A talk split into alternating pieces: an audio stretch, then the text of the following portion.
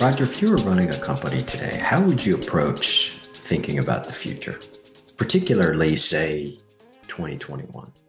Sure. I, mean, one, I, would I would think of it as a complex adaptive system and would say anything we do will drive adaptation. Now, how how do I want to encourage the kind of adaptation uh, I want?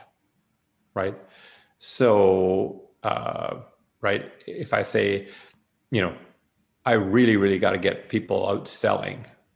So here's what I'm going to do I'm going to give them huge comp for exceeding uh, their sales target.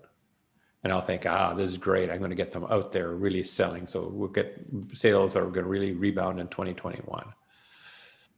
Um, well, what I'd find is the adaptation is I will be having longer and longer and longer conversations about what the appropriate target is.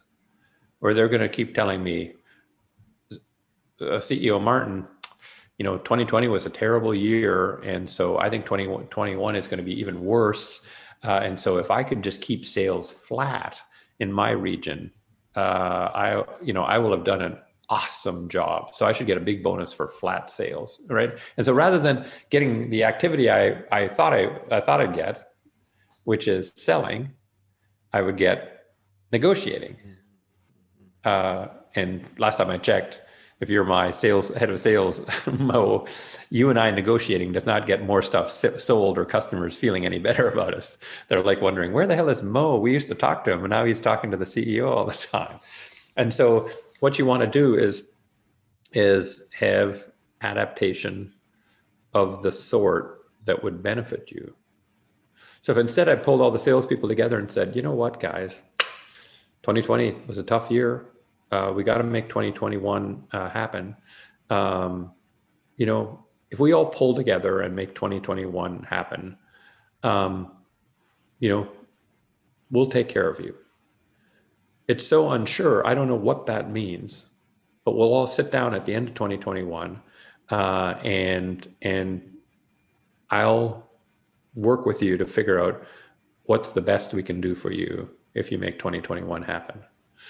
So I would say the positive adaptation that you'd be hoping for there is a bunch of people would say uh, CEO Martin's a nut uh, uh, and he's not acting normally, and I'm going to quit and I'm going to go to someplace else where I can negotiate for low sales targets.